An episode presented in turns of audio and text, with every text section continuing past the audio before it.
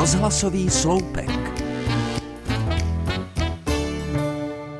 Často přežívá domněnka, že dílo našich klasiků je už vyčichlé, neaktuální, neživé. Ovšem, když zalistujeme v díle Josefa Kajetána Tyla, zjistíme, jak některé jeho kuplety souznějí s naší současností. Už v úvodu jeho strakonického dudáka vysloužilec Šavlička zpívá, že peníze jsou pány světa, dukát to je pravý rek a co někdy stovka umí, to by člověk sotva řek. Nebo třeba bys byl motovidlo, že bys oselí ušines, přece najdeš chváli sídlo, jenže to jde do peněz. Co pak to dneska neplatí?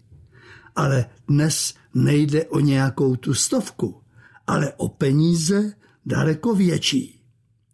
V téže hře pak prospěvuje světoběžník Vocilka. Celý svět je jako koule, těžko na něm stát je nohama, kdo však umí chytře hrát, dovede tu pevně stát. A co pak je v naší společnosti nemálo těch, kteří převlékají své politické kabáty?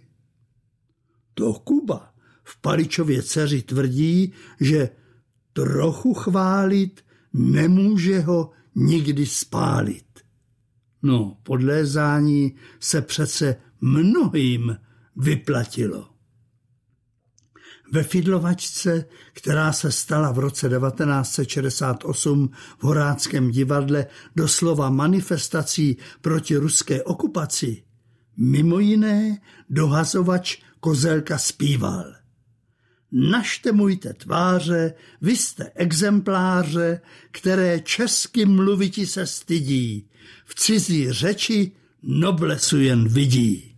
Co pak není naše mateřština, čím dál víc zaplevelena výrazy z jiných jazyků, když proto též máme krásná česká slova? A tak závěrem už jen povzdech paní Mariánky, matky Pluku. Ach můj bože nejmilejší, jak je letos lacino. Kopa jablek za půl jabka a to ještě planýho. No, při současné drahotě je to bez komentáře.